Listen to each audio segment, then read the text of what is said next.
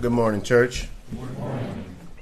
If you would, turn with me in your Bibles to 1 Peter chapter 1. Uh, when you have it, say amen. And today I'm going to uh, be preaching from Peter chapter 1, verses 1 through 6. However, I would like to read in your hearing verses 1 through 9 so that we can get a better context. And it reads Peter, an apostle of Jesus Christ, to those who are elect exiles of the dispersion in Pontus, Galatia, Cappadocia, Asia, and Bithynia according to the foreknowledge of God the Father, in sanctification of the Spirit for obedience to Jesus Christ, and for sprinkling with his blood. May grace and peace be multiplied to you. Blessed be the God and Father of our Lord Jesus Christ. According to his great mercy, he has caused us to be born again to a living hope through the resurrection of Jesus Christ from the dead to an inheritance that is imperishable, undefiled, and unfading, kept in heaven for you, who by God's power are being guarded through faith for salvation ready to be revealed in the last times. In this you rejoice though now for a little while, if necessary, you have been grieved by various trials, so that the tested genuineness of your faith, more precious than gold that perishes, though it is tested by fire, may be found to result in praise and glory and honor at the revelation of Jesus Christ. Though you have not seen him, you love him. Though you do not now see him, you believe in him and rejoice with joy that is inexpressible and filled with glory, obtaining the outcome of your faith, the salvation of your souls. Amen. That is a reading of God's word. I would like to talk to you guys today uh, out of this word from the topic hope in troubled times. Hope in troubled times. First, let me begin with a word of prayer, if you would. Dear Father God, I, I thank you for this opportunity to expound your truths to your people. Father, we have come now to the apex of worship, which is the preaching of your word. Spirit, I pray that you would move and work as I proclaim your word. Father, I stand in need of you. I am but a man. And Father, I need your working of your Holy Spirit. That you would proclaim the truth to your people. Open their hearts to be receptive to your truth, Lord God. And may you be glorified as your truth is proclaimed. And as we receive it in our lives, and as we walk in a manner worthy, may you be glorified to those in this fallen world that they may see our good works and glorify our Father in heaven. Father, we ask this now in Jesus' name. Amen and amen. Again, today from the topic Hope in Troubled Times. In preparing this text, I, I thought of Fox's Book of Martyrs it, it reminded me of all of the, the, the sufferings and the persecutions that the saints of old went through. And then I, I began to consider the urgent words of the Apostle Paul in his last letter, in his last epistle he wrote to Timothy. And he, he told Timothy, he says, But understand this, that in the last days there will be times of difficulty. Paul goes on and he tells Timothy in verse 2, he says, he names some of the difficulties and the things that are going to be manifest. And He says, For people will be lovers of self, lovers of money, proud, arrogant, abusive, disobedient to parents, ungrateful, unholy, heartless, unappeasable, slanderous, without self control, brutal, not loving God, treacherous, reckless, swollen with conceit, lovers of pre- pleasures rather than lovers of God. But what really got me is verse 5, he says, they have the appearance of godliness. Even though they deny the power, they have an appearance of godliness. Paul goes on in that same chapter, 2 Timothy 3 and verse 12, and he tells us, Indeed, all who would desire to live a godly life in Christ will suffer persecution. Saints, that's a that's a scary, but it's a reality. And it's a one that we must embrace. Because when we do not embrace this reality, when persecution comes, sometimes we often fold. But this is the true reality that we are living in troubled times. That there are difficulties that we're going to face simply because we have been chosen by God. When we consider the, the, the book of martyrs and, and what has happened within its pages and what's still prevalent around the world today amongst Christian brothers, I know it seems foreign to us as Westerners, as those who are Christians in the West, we don't, we're not used to the straightforward persecution that goes on in the pages of the book of martyrs that goes on around the world today. These types of persecutions often end in physical death and imprisonments and dismemberment and loss of provisions simply for naming the name of Christ. And because we are so, this is so foreign to us, we often think of this as the only means of persecution. And we fail to see the manifestation of all the things that the apostle Paul warned Timothy about concerning the difficult times. If we would but open our eyes and as we step outside of the walls, we will recognize the sufferings and the grieving and the persecutions that, that Paul has spoken about has reared its ugly head in America. This is no longer the Christian nation that our great great grandparents grew up in. What once seems foreign to us in the West is slowly becoming the norm. No matter how great we think this country is, it is not exempt from what our Lord and Savior Jesus Christ said to us in the Gospel of John. He says, In this world you will have tribulations.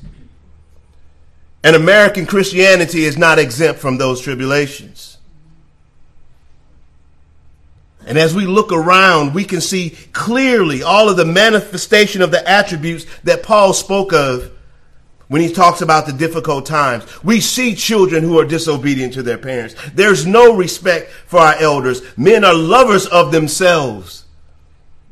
And all while doing this, they proclaim godliness.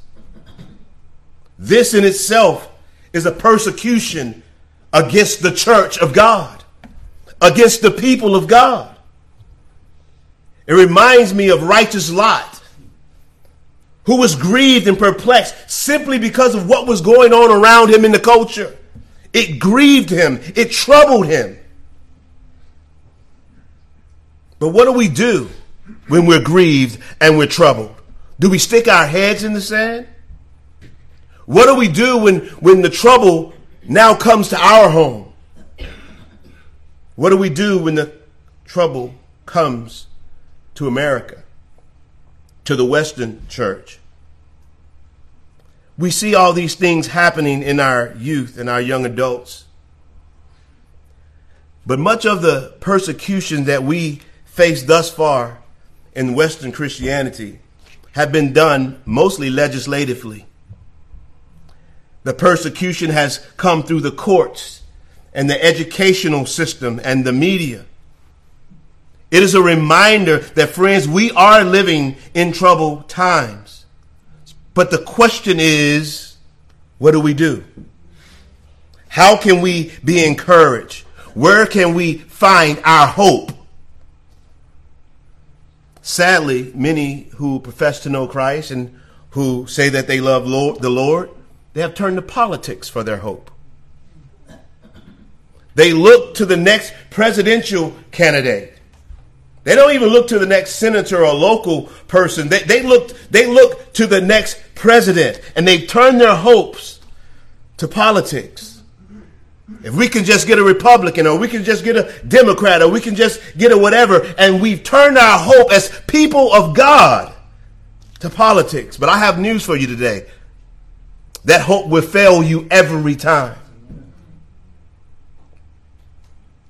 So many have turned away from, from, from the word of God in times of trouble. And they've sought answers elsewhere. Sadly, many also have turned to therapy. I don't know if you know it's a new trend. Every time you talk to someone, you know, yes, I'm in therapy now. Well, really, what, where do you fellowship? Oh, I go to First Baptist downtown. Oh, okay. So you, you meet with your elders and do counseling? He said, no, no, no. I, I, I, I go to a therapist. We've placed hope in the psychology and in the fit in the, in the I can't even think of the word the the the philosophies of fallen men. We go in, we lay on their couches when God has given us faithful elders who have, who have spent time in the Word of God to instruct us in the way of righteousness. Yet we've rejected it and we found hope in therapy while abandoning Christian counselors and by abandoning the Word of God. We learn to cope with the troubles of life through worldly philosophies where Jesus is just uh, a choice that you can make. But whatever is best for you.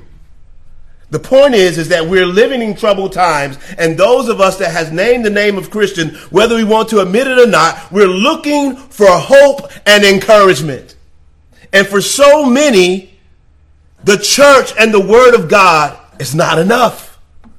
And it's a sad reality. But there are many who name the name of Christ, yet they're seeking hope and encouragement from many other sources. We see a watering down of the gospel. But as we look at this text today, we find the biblical remedy for where our hope comes from. Peter, he, he reaches out to these, these believers who are going through times of difficulty and persecution, and he offers answers. He's offering them true encouragement. In this text, he answers us as to where we find our true hope. Peter, in this text, is encouraging Christians who are facing persecution and difficult times of sufferings and he offers them hope. And my prayer today is that we will hear what the Lord would say today and that we will be encouraged and we will find our hope in the midst of these texts as well. As we read verse, if you go back to verse 1 and 2, I want to read that again. Peter begins this encouragement of giving hope to these Christians. He begins his letter with Peter, an apostle of Jesus Christ, to those who are elect exiles of the dispersion in Pontus, Galatia, Cappadocia, Asia, and Bithynia, according to the foreknowledge of God the Father and sanctification of the Spirit, for obedience to Jesus Christ and for sprinkling with his blood. May grace and peace be multiplied to you. Peter opens his letter with a greeting. And he does so by introducing us to himself. He tells us something about him.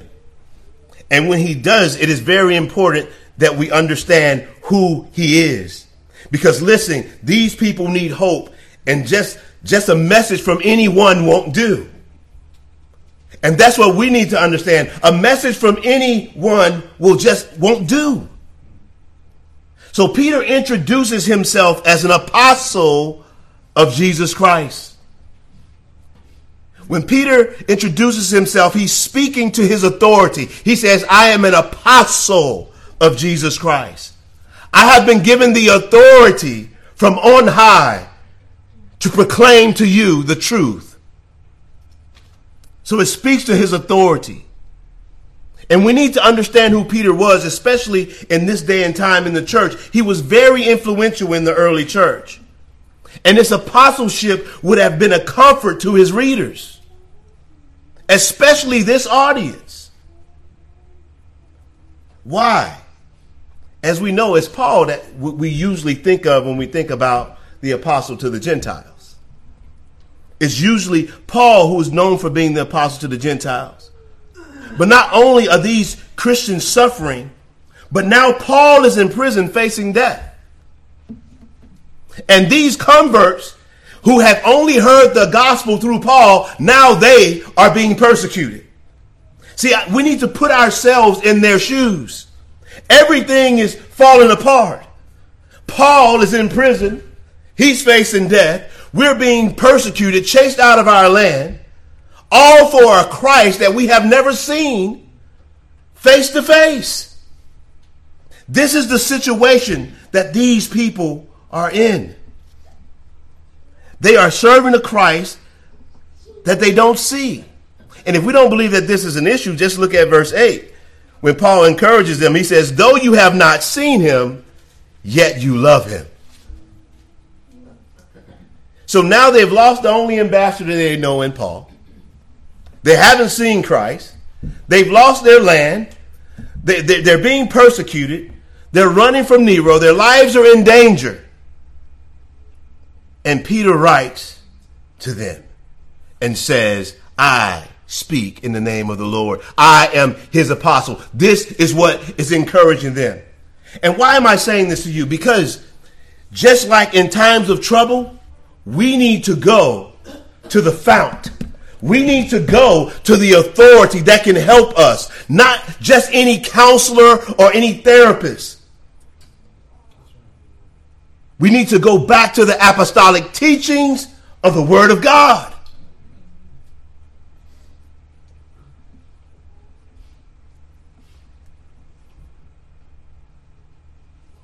And so they received this letter from the Apostle Peter. And Apostle Peter was well qualified, not only because of his apostleship, but when we consider all that Peter had been through, when we consider the life of Peter and his sufferings, we consider everything that Peter had been to, what else do we know about Peter? What else the scripture tells us about Peter? It tells us that Peter was aware of the pressure of the crowds. It tells us that Peter was aware of the public sentiment. Peter was aware of, of pressures to reject Jesus.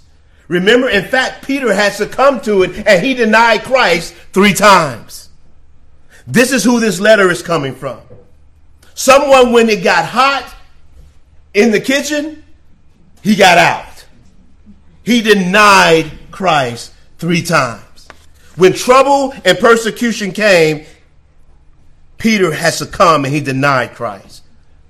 And he had seen Christ. But he's writing to a people who have never seen him face to face.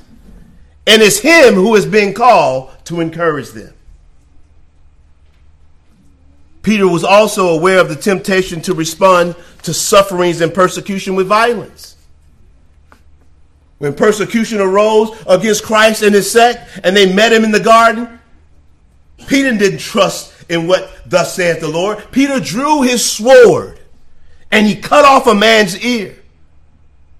But what is most important about Peter, Peter also understood what it was like to be forgiven by a resurrected Savior.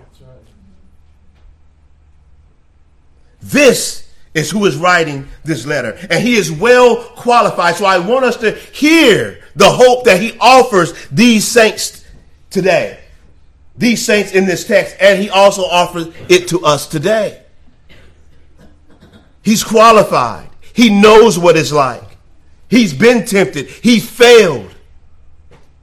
And now he is called upon by God to issue an encouragement and hope to people who are also going through suffering and persecution. So Peter introduces himself, and as he begins to encourage and offer hope to these persecuted Christians, he introduces his audience. And in doing so, he introduces his audience to themselves. This is vital. He introduces himself, and then as he introduces his audience, he introduces his audience to his audience. Let's read it. Peter, an apostle of Jesus Christ, here's the audience, to those who are elect exiles. Peter is introducing them to them.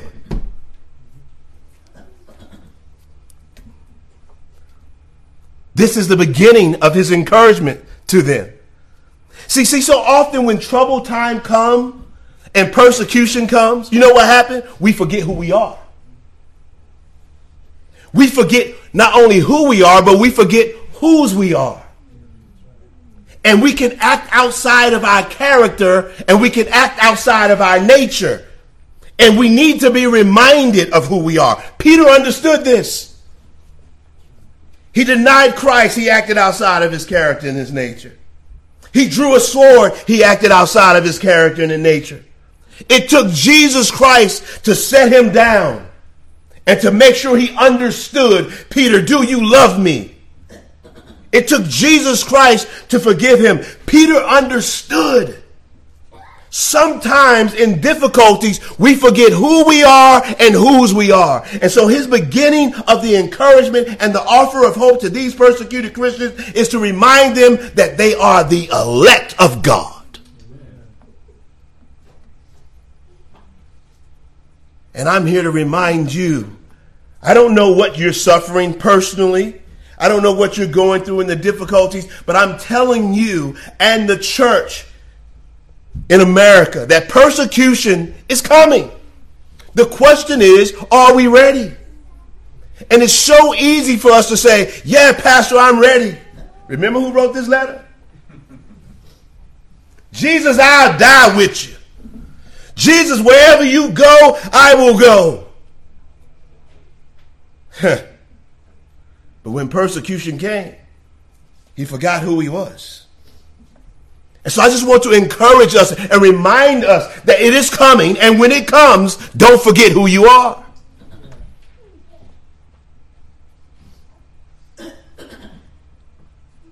So Peter opens up his greeting by reminding them of both who they are and whose they are. And in doing that, he identifies them. He says, To those who are elect exiles of the dispersion in Pontus, Galatia, Cappadocia, Asia, and Bithynia. I, I want to deal first and foremost with this term exiles. Peter reminded them that they are exiles. Some of your Bibles may say pilgrims or sojourners or aliens. He identifies them as not only elect, but then he also reminds them that you're aliens. You, you are aliens, pilgrims, sojourners.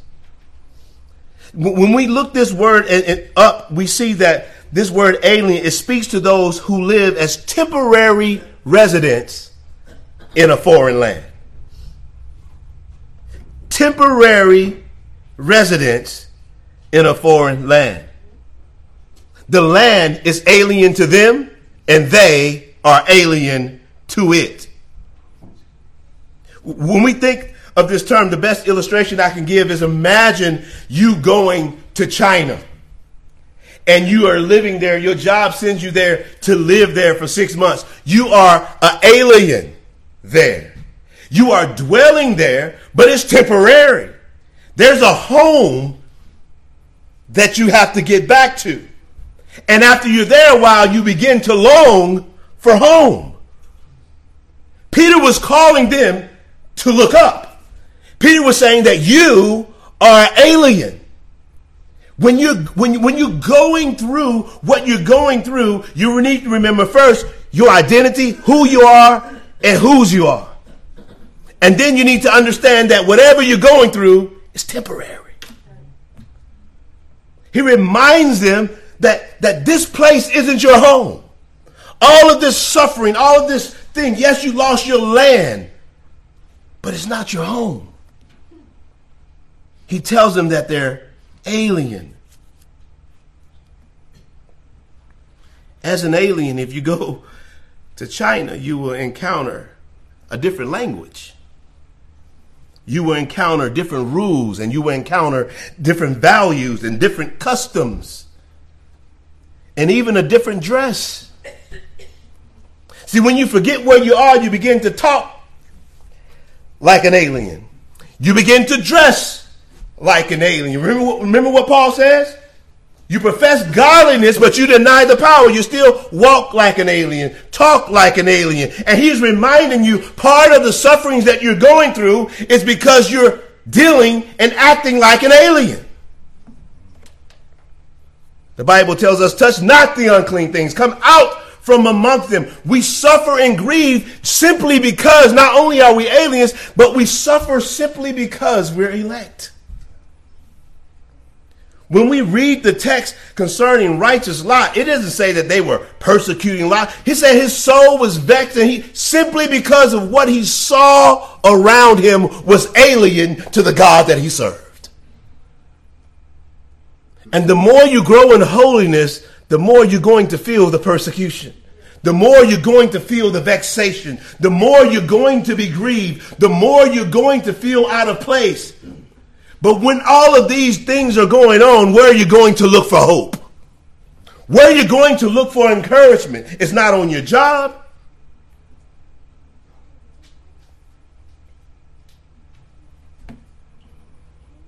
Peter reminds them that they are aliens.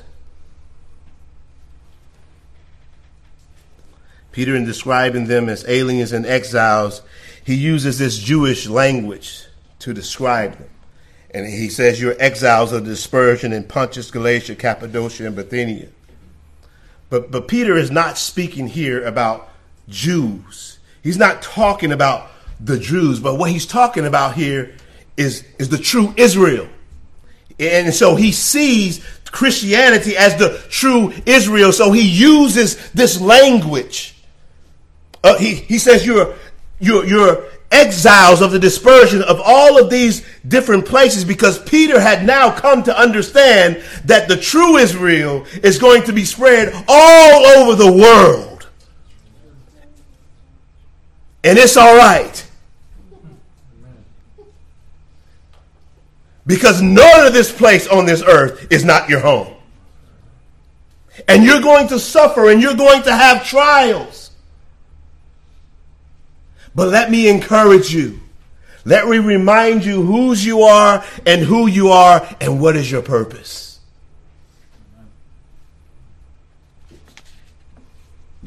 So Peter is not speaking about Jews, but the true Israel. He's speaking in generalities to all Christians, all of us who have placed our faith in Christ. To be more specific, here in this text, he's talking to Gentile believers. But it applies to all believers. How do I know? Because he just didn't call them exiles, he called them elect. And all who are elect from all nations and all tribes. And so he reminds them there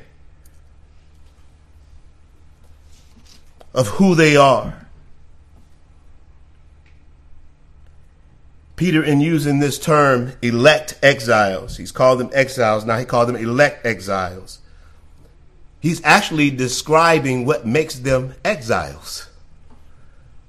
Peter, Peter now describes what makes them alien. What makes you an alien is not where you live. What makes them an alien is they have been chosen. They have been chosen by God. You can't serve God and think that this is your home. And so he, he's reminding them of who they are. And elect exiles describe what makes them alien or what makes them exiles. It's not their ethnicity, but the fact that they have been elected by God, chosen of God. And he's reminding them that now their citizenship is in heaven. These people had lost their land. These people have been chased out of their homeland. They have lost their jobs. They're in Turkey. Turkey in that time was a was a mound of dirt. They couldn't grow crops. They couldn't do any, they couldn't barter. They couldn't trade. These people were truly suffering. And here Peter comes to offer encouragement. And the only encouragement that he gives them is that you are elect. That's great encouragement. But is it enough even for the people of God today? But Peter is saying that's the only hope you have. He's reminding them the only hope we have in troubled times is who we are in Christ.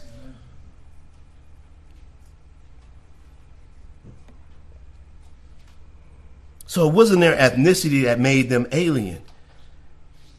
It was because their citizenship is now in heaven.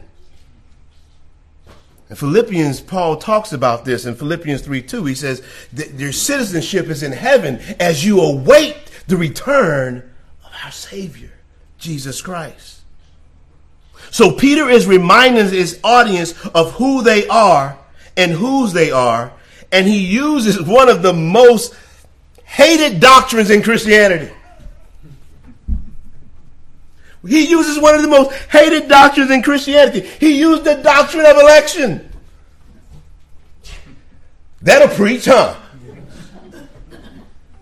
Peter uses, here these people are suffering, going through the worst that they, the sufferings that we, we cannot even imagine. And Peter, here he comes talking about election. It's one of the most hated doctrines, and that is what he uses. You have those who are professing Christians that find the idea of a sovereign God repulsive. And, and, and, and they were on my heart as I was as I was preparing this. If you find the idea of a sovereign God repulsive, where are you going to find hope in troubled times? Because not only did God elect them, He elected them and caused them to be exiles, and every trouble that they're going through is by the hand of a sovereign God for His purpose and His glory. See, that's hard to embrace.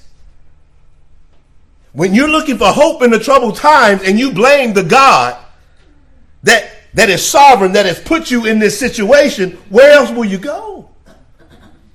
And this is what Peter is trying to get them to see. I know you're going through difficulties. I, I know you're suffering. I know Nero is on your tails. I know he's lied on you, say you started the fire. I, I know. And, and listen, guys, this is how I know persecution is coming. Every problem in America has been blamed on religion. It's those pesky Christians. That's hate speech. They're causing division.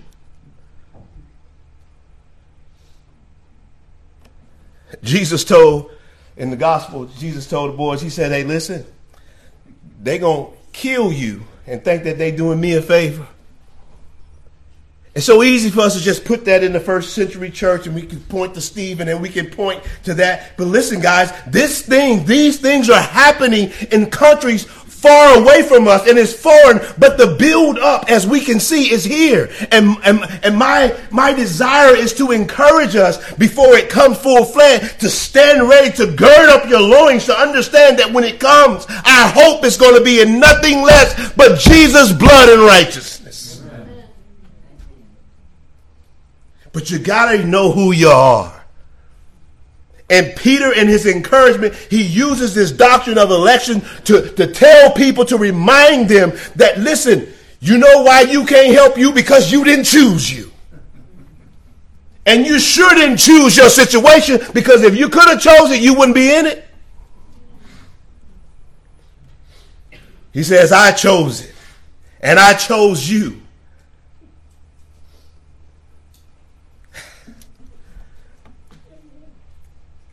Man, that right there, I can close right now. We can just we can just hope it. I'm elected. Praise God. Whatever comes my way.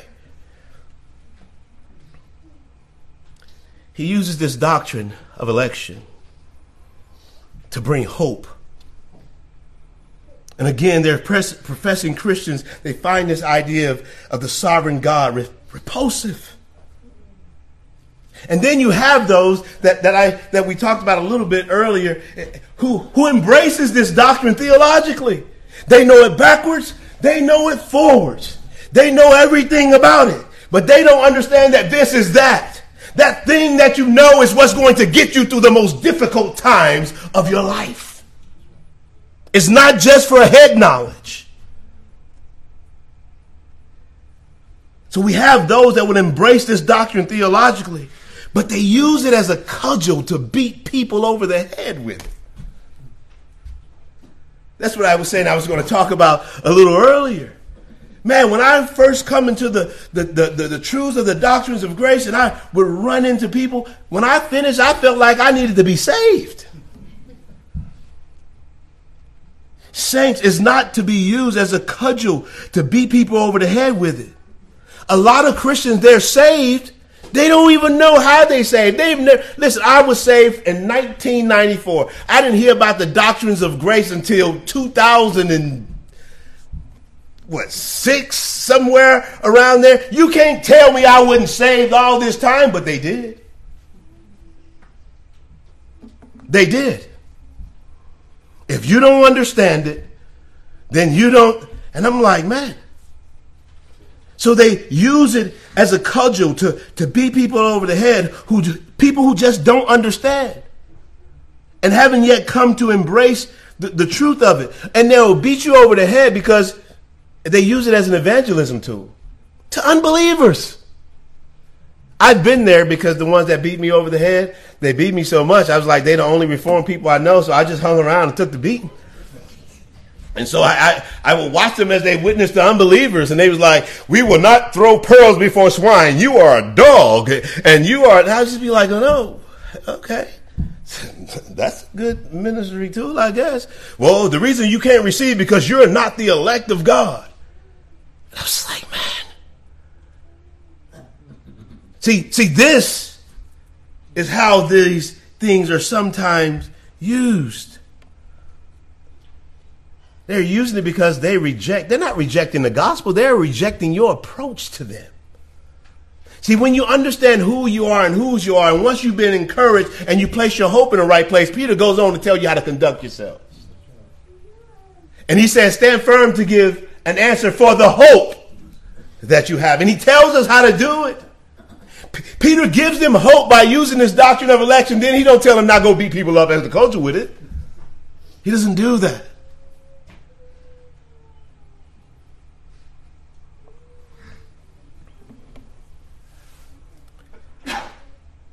When we embrace the doctrine of election properly and use it as it is intended, it brings hope to the elect. It's not just a doctrine for us to feel good about and to say that we know and we can quote it. Hey, have you ever heard of the doctrine of election? And, and, and, and you, would you hear anything about the doctrines of grace? I mean, they're not even that bold. Say Calvinism. I bet you won't. I bet you won't. You, you, you, I, I, bet you won't say that, and, and, and you know, so they use these theological words.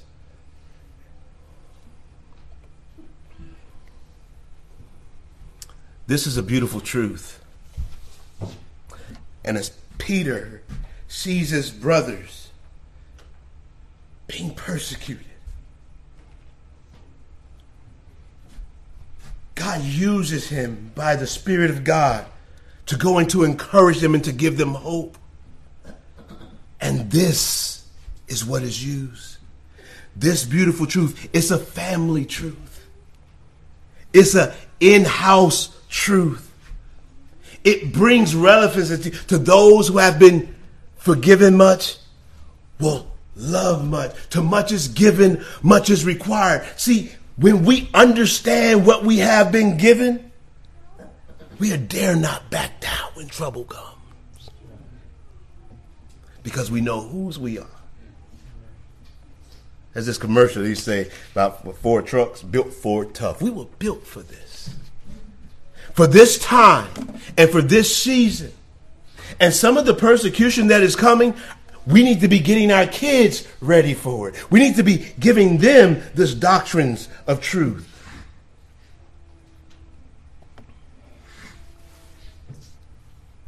This beautiful truth of what God has done in Christ is our great hope in times of trouble.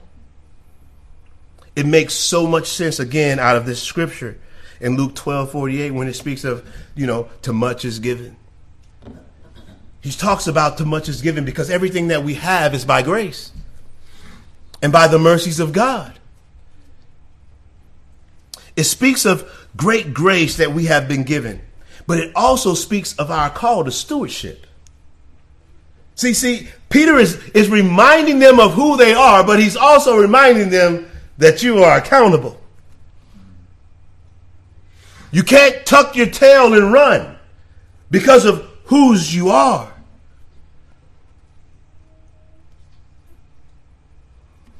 And offering these troubled believers hope, Peter's calling them to action. He's calling them to action and he continues identifying his audience and reminding them of who they are in verse 2. And he pick, he's picking up on where he left off in verse 1 and he goes in depth, elect according to God the Father. Peter describes the very nature of their election. You have been chosen not because there is anything good in you. That's, that's another lesson. When you, when you are going through troubled times, don't look to yourself because there's nothing good in you. The reason that you are alien, the reason is not because of you. The reason you are alien is because you've been chosen by God. So Peter is telling them, he, he, goes to the very nature of their election. It is in accordance with the knowledge of the Father. Again, I, I want to reiterate the use of this language, this language of election.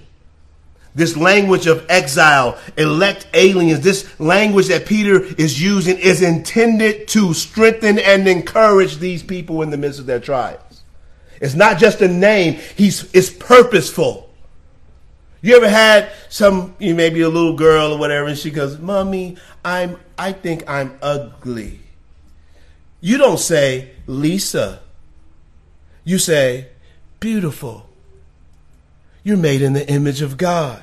You remind, you're encouraging her from what is coming against her. Peter's just not, he's using language to encourage them, to give them hope. He says, Oh, beautiful, elected child of God. Oh, do you remember who you are?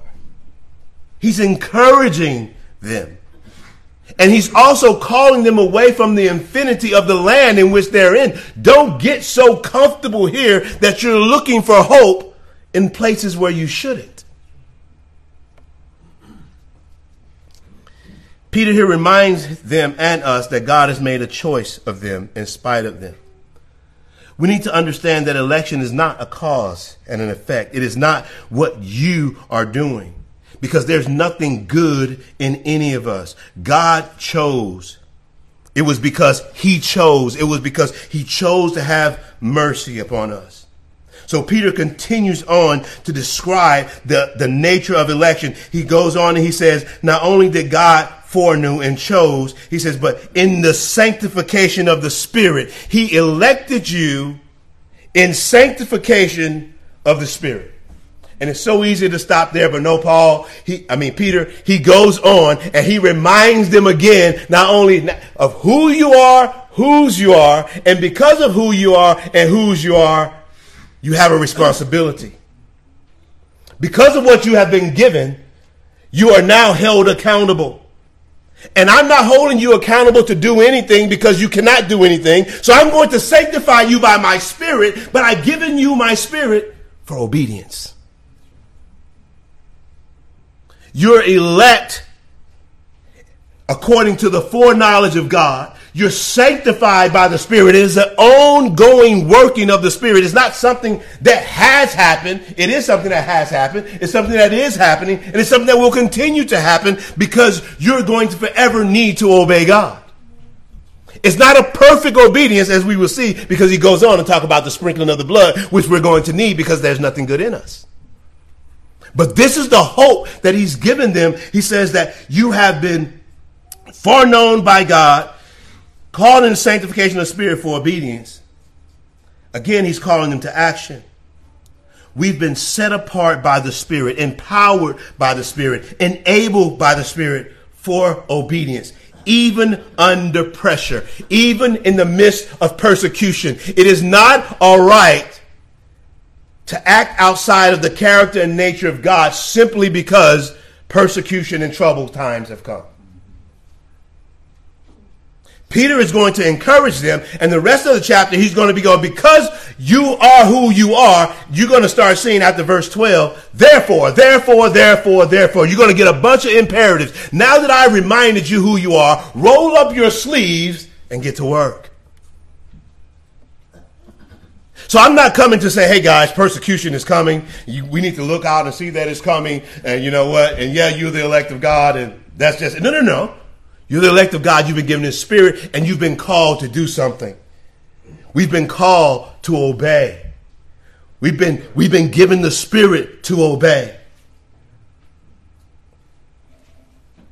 The call of the election of God is not, the doctrine of election is not given so that we can just uh, be antinomians, to just walk around and go, "Hey, I'm elect, so I get to do what I want when I want." And you know what? Yeah, I'm the elect, but no, I don't go to church. You know, I just I believe I am the church. All of this, no, no, no, no. This is not. That's not going to help you in times of trouble, saints. That's not going to help you in times of trouble. So Peter continues and he says, you, he says, he says, um, for the sanctification in the Spirit, for obedience to Jesus Christ, and for the sprinkling with his blood. This, friend, is covenant language. In the midst of the struggles and hardships and the persecution, Peter doesn't come and offer them pie in the sky. He doesn't come and offer them his, their best life now.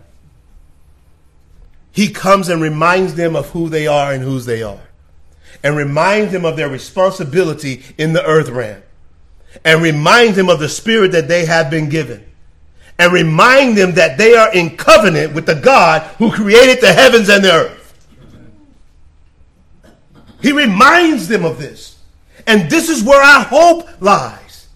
It's not just some doctrine that we know and that we say. When times come, we need to look to the God of our salvation. But it's more than just looking. It's also now following the God of our salvation. God, I will go where you want me to go. I will do what you want me to do. And see, that sounds deep and theological, and, and, and it's great. But what I'm saying is, when you start looking at the therefore, therefore submit to your wife, submit to your husbands. Therefore, children obey your parents. Therefore, all of these things is how we show forth the excellencies of God. But when trouble comes, we don't get divorced. When trouble comes, we don't run away. When trouble comes, we don't do any. No, we stand and we obey God in sufferings.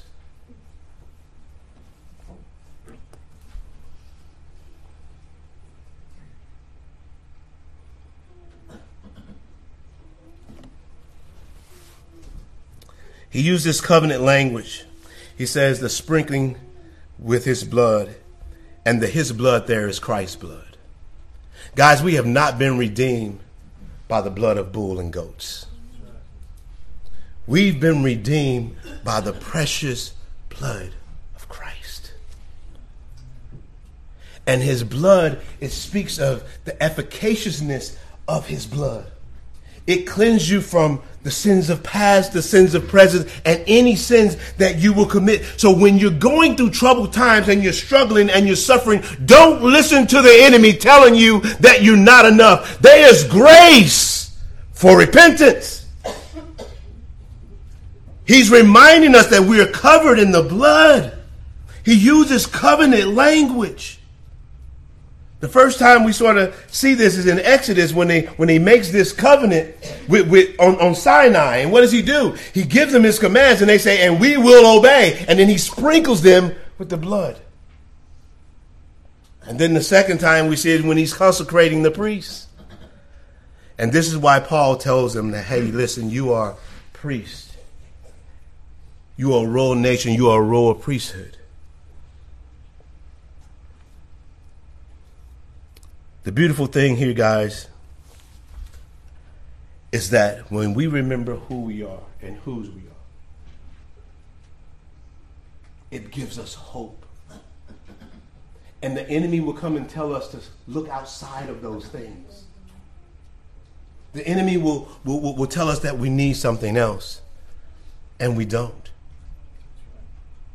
All we need is the mercies of God. I want to close with this Paul's last statements. He says, Blessed be the God and Father of our Lord Jesus Christ. According to his great mercy, he has caused us to be born again to a living hope through the resurrection of Jesus Christ from the dead, to an inheritance that is imperishable, undefiled, unfading, and kept in heaven for you, who by God's power are being guarded through faith for a salvation ready to be revealed in the last time. Then Paul says, In this rejoice. Though for now, now for a little while, if necessary, you have been grieved by various trials. Paul, he, he goes on to now, after he, he reminds them who he is, he breaks out in this doxology of praise. He now begins to praise God the Father, and he tells them what their election looks like. He praises God, and he says, this is what it means that you're elect. This is how you have been elect. He says, Blessed be the God and Father of our Lord and Savior Jesus Christ.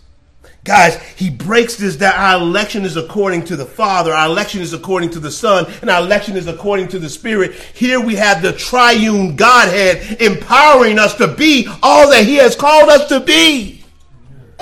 The doctrine of the Trinity is, is at play right here, and we just throw it around. Well, it doesn't mean. No, these doctrines is what gets us through troubled times. These doctrines are what we grab a hold of when we are looking to the God of our salvation. Peter breaks out in praise.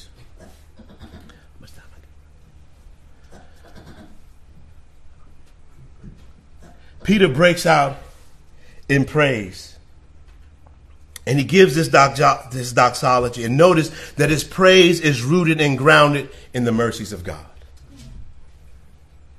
Peter, blessed be the God and Father of our Lord according to his great mercy. See, when we're going through troubles and persecution comes, guys, we need to be dependent upon the mercies of God because that's all we have. See, when we think that we had anything to do with our salvation, we would think that we have something to do with keeping ourselves.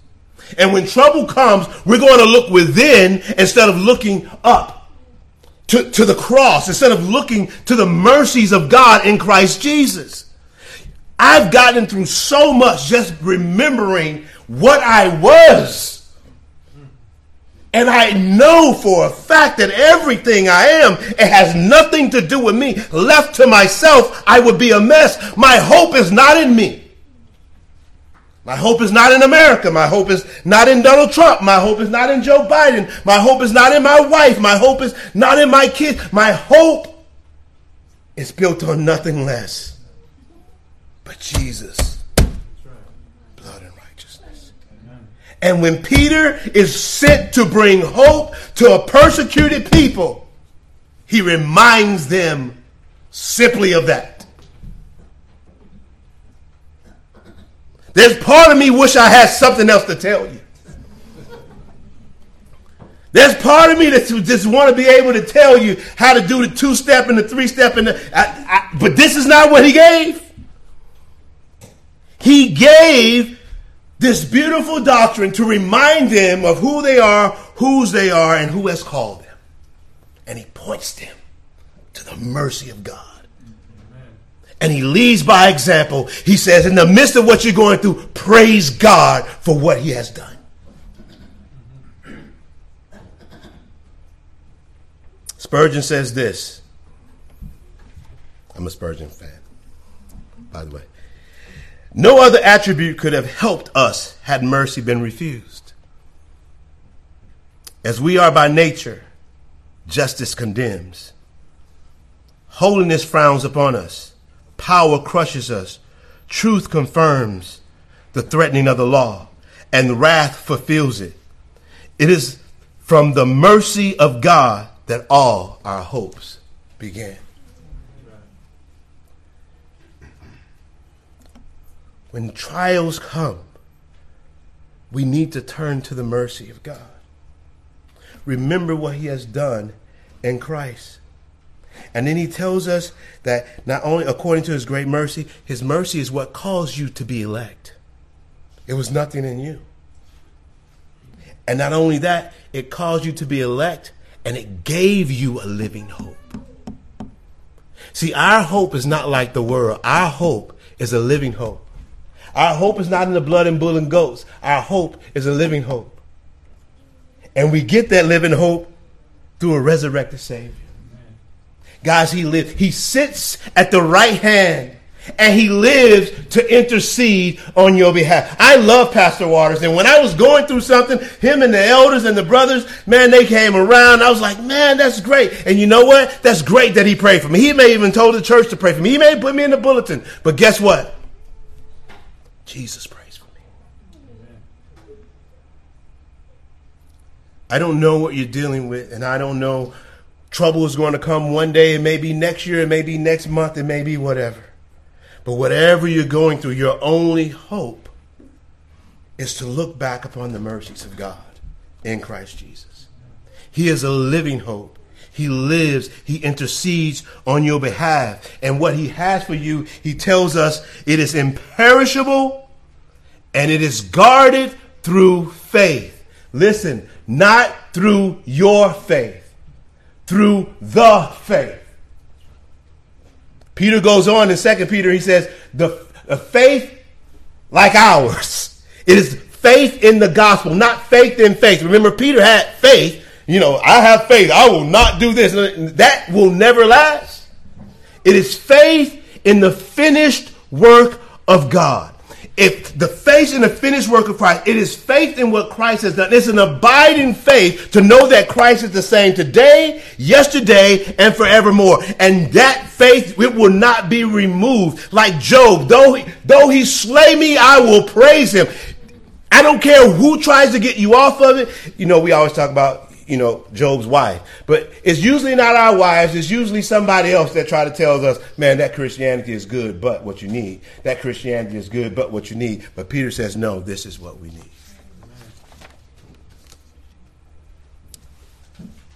Guys, I just wanted to encourage you today to a living hope.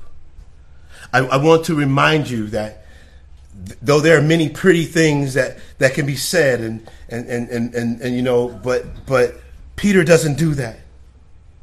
All Peter does is remind them of who they are, whose they are, and what they've been called to. This doesn't let us off the hook. We have accountability and responsibility. And Peter goes on and he, he tells them that. And listen, when we reject this doctrine of election, when we think that we have something to do when trouble comes, we will do it. And so in this first book of Peter that he wrote to this church, he wrote to warn them of all of the outside pressures that is coming against them. But in chapter 2, he writes and warns them of the inside pressures. And the inside pressures come from men who think that they have a better way and they begin to preach a watered down gospel and a false gospel and a different gospel and abandoning the master that has purchased them. This is why it's important that we go back to this simplicity. I get passionate, I get whatever, and I get all those things, but I can't say no more than what it says. I want to, not not I want to, but I, I wish You know what I'm saying. So, guys, as the elect, this is where our hope lies in Christ and His atoning work for us. Again, there is nothing new under the sun. Look to Jesus, the author and finisher of your faith. Remind yourself, remember Ephesians 2, what you were and what He has done. Take time to read through the rest of First Peter, because don't think it's some deep theological. You know, I mean, I hate using that because I love deep theological stuff. But my point is, the simple things: be holy, obey your parents, respect your elders, submit to your your husband, wives. These are all of the things that shows forth the excellencies of our God. Amen. Amen. And if you are in here today and you don't know our Lord and Savior Jesus Christ, I invite you to get to know him. I call you to repent. I, I call you to cry out to him.